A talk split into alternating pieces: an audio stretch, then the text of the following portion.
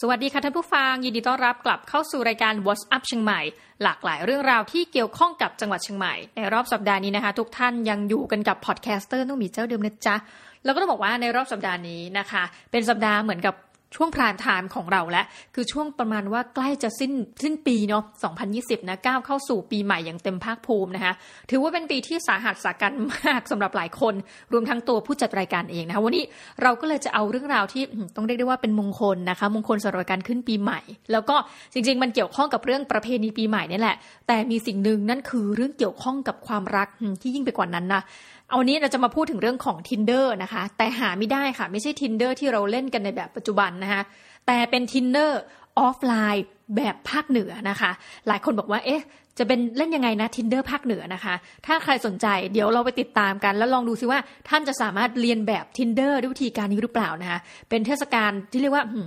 ถ้านั่นปุ๊บ เปิดปุ๊บติดปั๊บนะคะ เป็นวิธีการเรียกว่าหาเพื่อนรู้ใจนะคะในรูปแบบที่เรารู้สึกว่าเอ๊ะผ่านการละเล่นแล้วก็น่าสนุกพอสมควรนะต้องไปทดลองซะแล้วนะคะงานชิ้นนี้นะคะเราไปได้มาจาก paper วิชาการที่มีชื่อว่า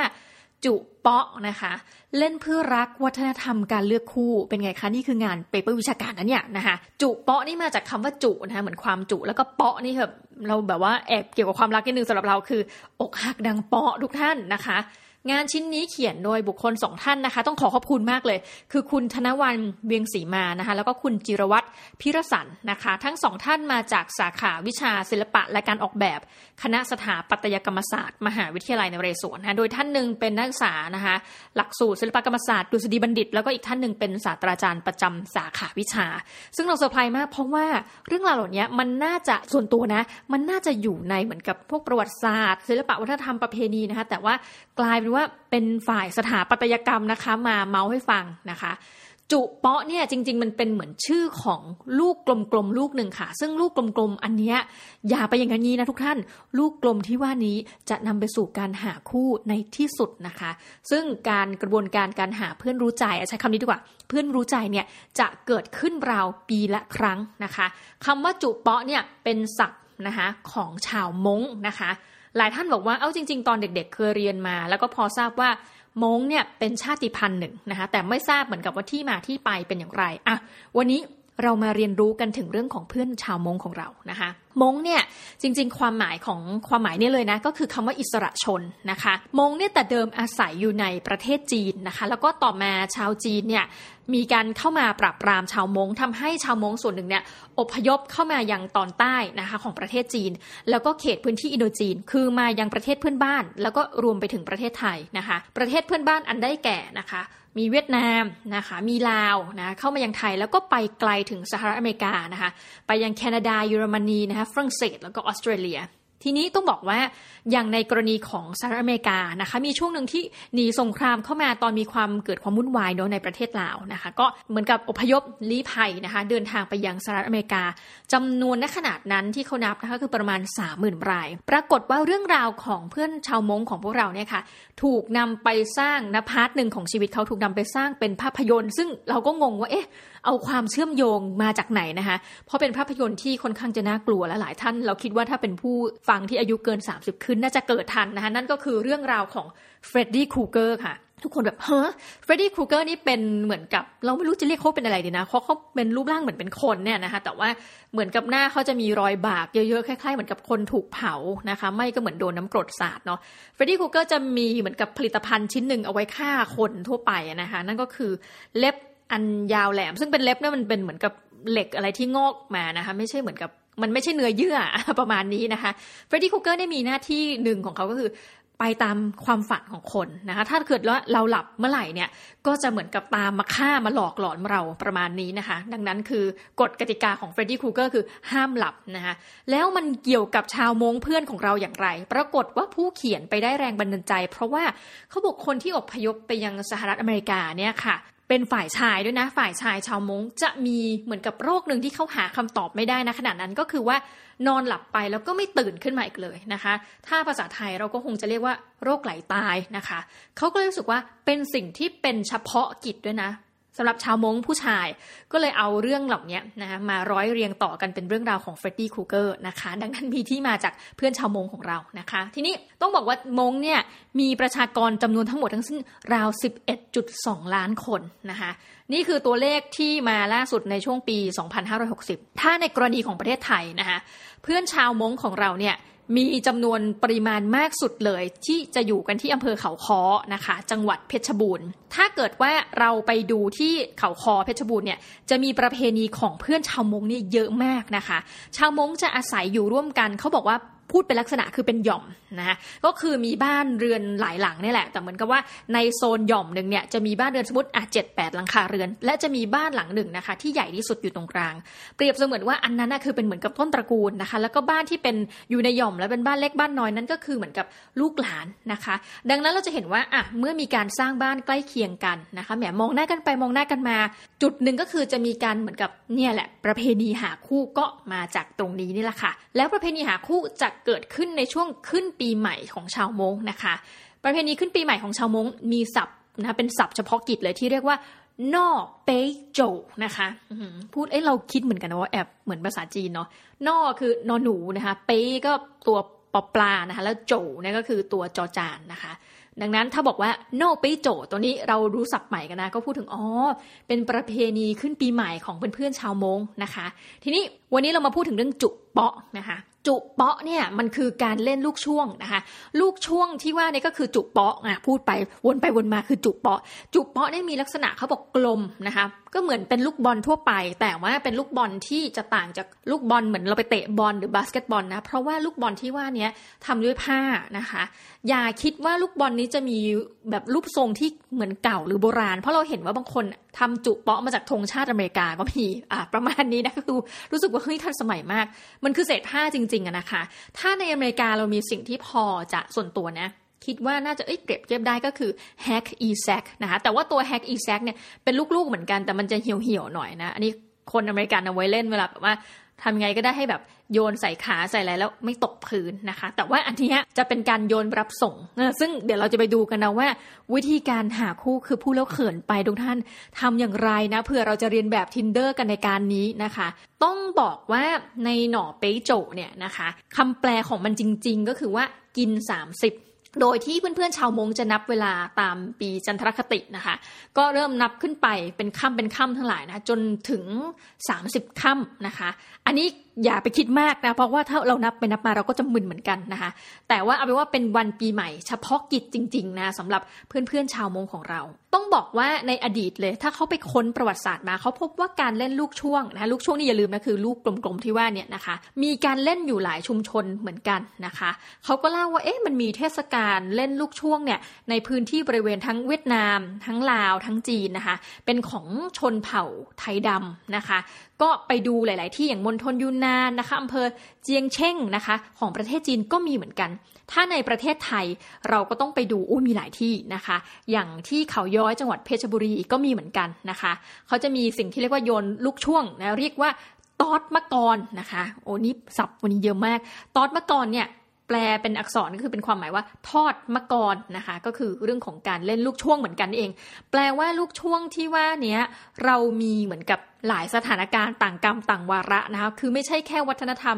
เดียวที่เหมือนกับคอนโทรลเรื่องของลูกช่วง เพราะว่าหลายที่ก็มีเนาะ เอาละ เทศกาลปีใหม่มงประกอบไปด้วยอะไรบ้างนะคะ ตามคำบอกเล่าเขาบอกว่าแบ่งออกเป็น 2 ส่วน ส่วนที่ 1 เลยก็คือเรื่องของพิธีกรรมความเชื่อนะคะ ตรงโซนนิ่งนี้จะมีอยู่แค่ 3 วันนะ ก็คือวันขึ้น 1-3ค่ำเดือนหนึ่งนะคะ จะมีพิธีที่เรียกว่าอัวดา คัวนะคะอัวดาคัวนะคะเป็นการฆ่าไก่เส้นไหว้บรรพบุรุษ ในการนี้เขามีความเชื่อว่าเราจะต้องจุดตะเกียงเอาไว้นะคะไม่ให้ดับนะจุดตะเกียงเอาไว้ 3 วัน 3 คืนนะพิธีกรรมนี้เสริมจ้าความเป็นสิริมงคลให้กับคนในบ้านตลอดช่วงปีใหม่นะคะ ถัดมาอีกอันเป็นส่วนของกิจกรรมการละเล่นนะคะ มาแล้วจุเปาะนะคะกิจกรรมการละเล่นการเฉลิมฉลองนะเขาจะเรียกว่า จาเหาตอนะคะ ก็บอกว่าเป็นกิจกรรมทางภาคสนามนะคะ กิจกรรมที่ว่านี้มีหลากหลายมากหนึ่งแน่นอนจ้ากิจกรรมบันเทิงคือมีการร้องรำทำเพลงนะคะ นอกจากนี้ยังมีการโยนลูกช่วงที่ว่านะคะจุเปาะเล่นลูกข่างนะคะ มีการเป่าแคนและมีอีกอันหนึ่งน่าสนุกและอยากเล่นมากเลย คือการยิงหน้าไม้นะคะ ทีนี้ต้องบอกว่าประเพณีของเขาถ้าเจาะลงไปอีกเขาจะมีสิ่งที่เรียกว่าวันดานะคะ ดอเด็กสระอานี่แหละ วันดาก็คือวันแรม 12 ค่ำเดือนหนึ่งนะคะ อันนี้จะเป็นการเตรียมและนะพรีพรีเตรียมต้อนรับวันปีใหม่นะทุกบ้านก็จะต้องทำความสะอาดบ้านเรือน ซึ่งจริงๆเป็นความเชื่อหนึ่งของชาวเหนือเหมือนกันนะในที่นี้บอกว่าการทำความสะอาดบ้านเรือน คือการกวาดเอาสิ่งอัปมงคลค่ะ สิ่งไม่ดีไปกับปีเก่านะคะแล้วก็เป็นพิธีเรียกขวัญนนะเขาก็จะเอาไก่ต้มสุกมานะแล้วก็มาทำบนพิธีเอาวางนะไว้บนพิธีแท่นบูชานะคะ ทีนี้ตัวไก่ต้มสุกเนี่ย คือเราจะเห็นได้ชัดว่าเขามีความผูกพันกับสัตว์มากนะ เพราะว่ากลางคืนของวันดาทุกคนจะเฝ้ารอเสียงสัตว์ร้อง และบอกว่า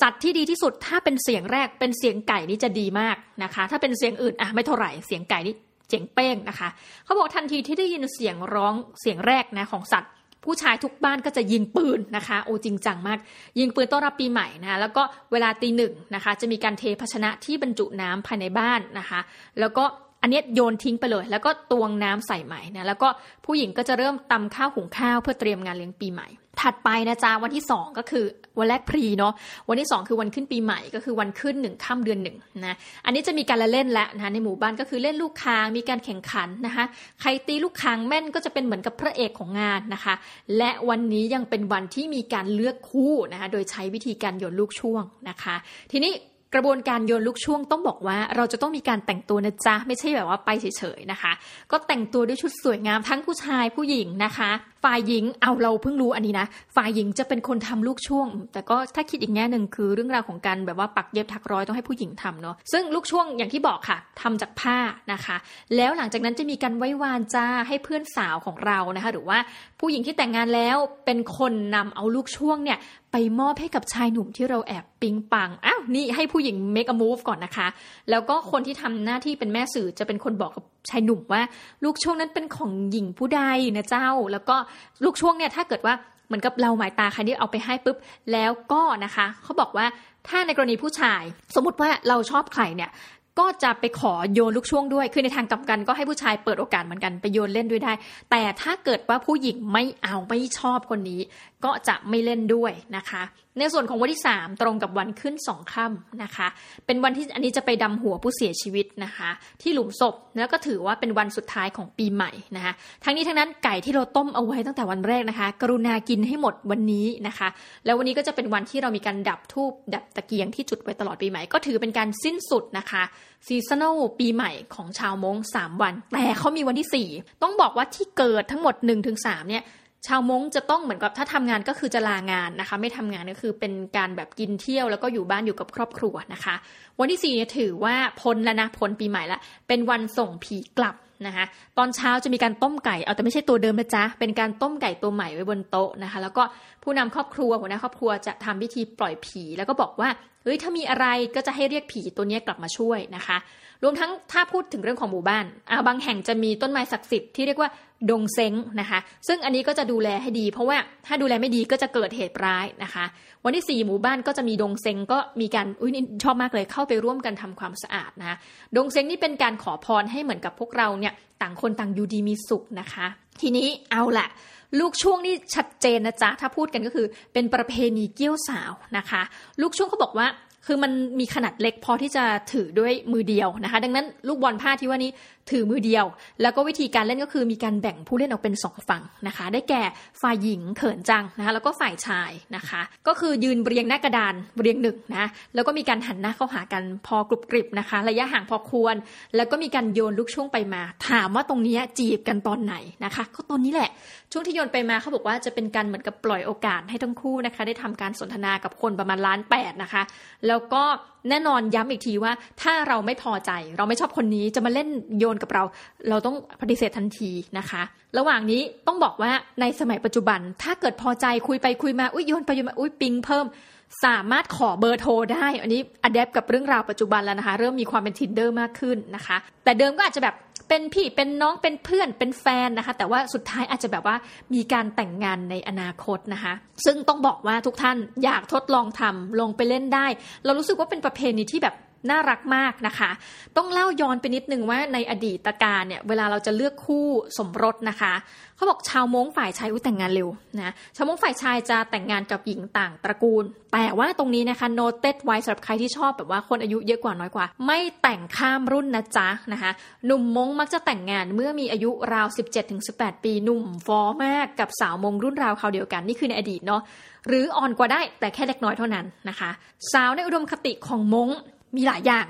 แต่เราคิดว่าเป็นสาวในอุดมคติของหลายคนหนึ่งต้องสวยถัดไปทำงานเก่งนะคะคล่องแคล่วทางร่างกายละไหวพริบโอ้โห อันนี้คือเราบอกเลยว่าเป็นสเปคแบบว่ายูนิเวอร์แซลมากนะคะ ส่วนหญิงสาวก็จะตามหาคนหล่อนะคะ มีฐานนะอายะ ขยันขันแข็งตระกูลดี ไม่มีญาติพี่น้องที่ติดฝิ่น อันนี้มีมีไฮไลท์นะห้ามติดฝิ่นนะคะ ช่วงเวลาที่เลือกคู่ที่เหมาะสมที่สุดก็คือตามอย่างที่ว่าละจ้านะคะ ในขณะที่โยนจุเปาะกันไปมาก็คือเทศกาลปีใหม่นะคะ เพราะว่า เทศกาลนี้เราจะได้แต่งตัวแบบสวยงามที่สุดนะคะนอกจากนั้นยังมีเครื่องประดับพวกทำด้วยเงินนะคะซึ่งเครื่องประดับนี้จะเป็นการแสดงสถานะนั่นแหละนะคะของชาวมงถึงความมีอันจะกินทั้งหลายนะคะ แล้วก็เราก็เลยบอกเลยว่าในกรณีนี้นะคะ ถ้าจะไปหาคู่ไฮไลท์ก็คือเหมาะสุด ตัวนี้ใครยังไม่ได้หาคู่ เราแบบว่าฝากฝังทุกท่านทีเอ้ยขอให้โชคดีนะ ปีใหม่นี้นี่อวยพรไปก่อนนะคะ เขาบอกว่านี้ ในอดีตในการเลือกคู่จริง ๆ มีความยืดเยื้อนะ ยืดเยื้อไปจนถึงฤดูทำนานะคะ หลังปีใหม่หนุ่มๆก็จะจับกลุ่มนะคะโอ้มีการจับกลุ่มเพิ่มเติมนะจ๊ะไปตะเวนหาสาวๆตามหมู่บ้านไอ้ยะเขินเวอร์นะคะระยะนี้หมู่บ้านก็จะคึกคักขึ้น เพราะว่าหนุ่มๆเขาจะมีการเล่นเพลงเกี่ยวกันหนุ่มทั้งในหมู่บ้านต่างหมู่บ้านด้วยนะ จะมีการนัดสาวๆนะออกจากเรือนมานั่งจู้จีกันนะคะเราไม่รู้จะใช้คำไหนดีเขาใช้คำว่าพลอดรักนะคะ หนุ่มที่มาก็จะมีการเตรียมผ้าแดง ผืนขนาดใหญ่เลยเอามาพาดบ่านะแล้วก็มาพร้อมแบบว่า เอ้ย เหมือนกับเมาส์กันว่า เอ้ย คืนนี้เราจะห่อหุ้มให้หญิงสาวเนี่ยอบอุ่นทั้งคืนคือก็โรแมนติกดีนะนะผ้าที่ว่านี้นะคะ ถ้าเป็นมงขาวที่สนใจนะคะ ก็จะเชิญชวนเจ้าหนุ่มเนี่ยให้เข้ามาแสดงสรรพคุณในห้องของเธอนะคะ แต่ว่ามงนี่คือมีมงแบบว่าสับเซตย่อยนะคะ ชาวมงก็คือมงขาวถ้าเกิดถูกใจอะ ก็เอามาดูซิในห้องของเรา แต่ว่าถ้าเป็นสาวมงเขียวนะคะ จะไม่มีการรับแขกใด ๆ นะไม่มีการเชิญหนุ่มๆเข้ามาในห้องอ่านะคะ ทีนี้ถ้าหนุ่มสาวเนี่ยตกปากรับคำว่า เอ้ย เราจะร่วมชีวิตกันหลังจากนี้นะ ฝ่ายชายเนี่ยจะเป็นการขอร้องนะคะให้พ่อแม่เนี่ยเป็นธุระให้หน่อยในการจัดงานแต่งอันนี้คือยังมีถึงเรื่องของความเคารพในผู้อาวุโสเนาะค่าสินสอดเนี่ยจะเป็นทองนะคะ ซึ่งเราก็ว่าน่าสนใจนะเพราะว่าหลายพื้นที่ถ้าเกิดว่าดูในแอฟริกาหรืออื่นๆเนี่ยบางทีจะแบบเป็นสัตว์ใช่ไหมในกรณีนี้เป็นสินสอดเป็นเงิน และเป็นเงินเป็นทองแล้วก็เขาบอกว่า ถ้าพ่อแม่ยินยอมให้หนุ่มเนี่ยพาสาวเข้าบ้านนะพ่อฝ่ายเจ้าบ่าวจะต้องส่งตัวแทนไปพบพ่อเจ้าสาวแจ้งว่านะคะนี่ quote บัดนี้ลูกสาวท่านเข้ามาร่วมกับครอบครัวเราแล้ว โปรดอย่ากังวลใจนะคะมีการแบบว่า warning ให้แบบไม่ใช่ warning คือว่าพูดให้ว่าโปรดอย่ากังวลใจไปเลย เรายินดีมากหากท่านจะกำหนดวันฉลองการแต่งงานของลูกนะคะ ซึ่งเขาบอกว่าถ้าอยู่ไม่ไกลกันนัก แม่ฝ่ายสาวนะก็จะมีการรีบมาเหมือนกับอ่าตามลูกสาวคืนนะคะซึ่งอันนี้เหมือนกับเป็นประเพณีเฉยนะคือมาตามคืนแล้วก็จะมี scene นะคะมี scene ในการเฆี่ยนตี คืออันนี้พอเป็นพิธีไม่ได้ว่าเฆี่ยนตีจริงจังนะคะเจ้าหนุ่มก็จะโดนต่อว่าว่าแบบไปขโมยลูกสาวฉันแม่อะไรเงี้ย ผู้ชายก็คือจะต้องไม่โต้ตอบ เพราะว่าอันนี้มันเป็นประเพณีเฉยๆนะคะ คือเป็นการแสดงว่าลูกสาวของเราเนี่ยมีค่ามากขนาดไหนนะคุณแม่ก็เลยบอกว่าไม่ไม่อยากให้ไปอะไรอย่างนี้นะคะ เจรจาเสร็จปุ๊บนะคะ ก็ เจรจาเรื่องค่าสินสอดนะคะ ก็ขึ้นอยู่กับจำนวนเงินแท่งนะคะเขาบอกว่าค่าสินสอดเนี่ยเป็นเขาเรียกว่าเป็นเงินแท่ง แท่งหนึ่งเนี่ยหนักประมาณ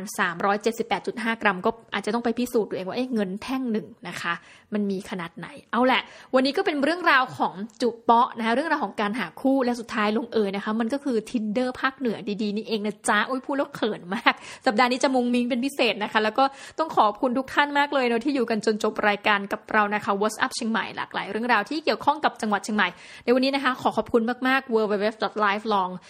cmu.ac.th เพราะทุกคนคือผู้เรียนดังนั้น เราไปเรียนกันเยอะนะคะ เรียนกันจนเหนื่อยไปข้างหนึ่งไปเลยนะคะ แล้วเราจะกลับมาพบกันใหม่ในรอบสัปดาห์หน้านะคะสำหรับวันนี้ขอขอบคุณมากค่ะทุกท่าน และสวัสดีจ้า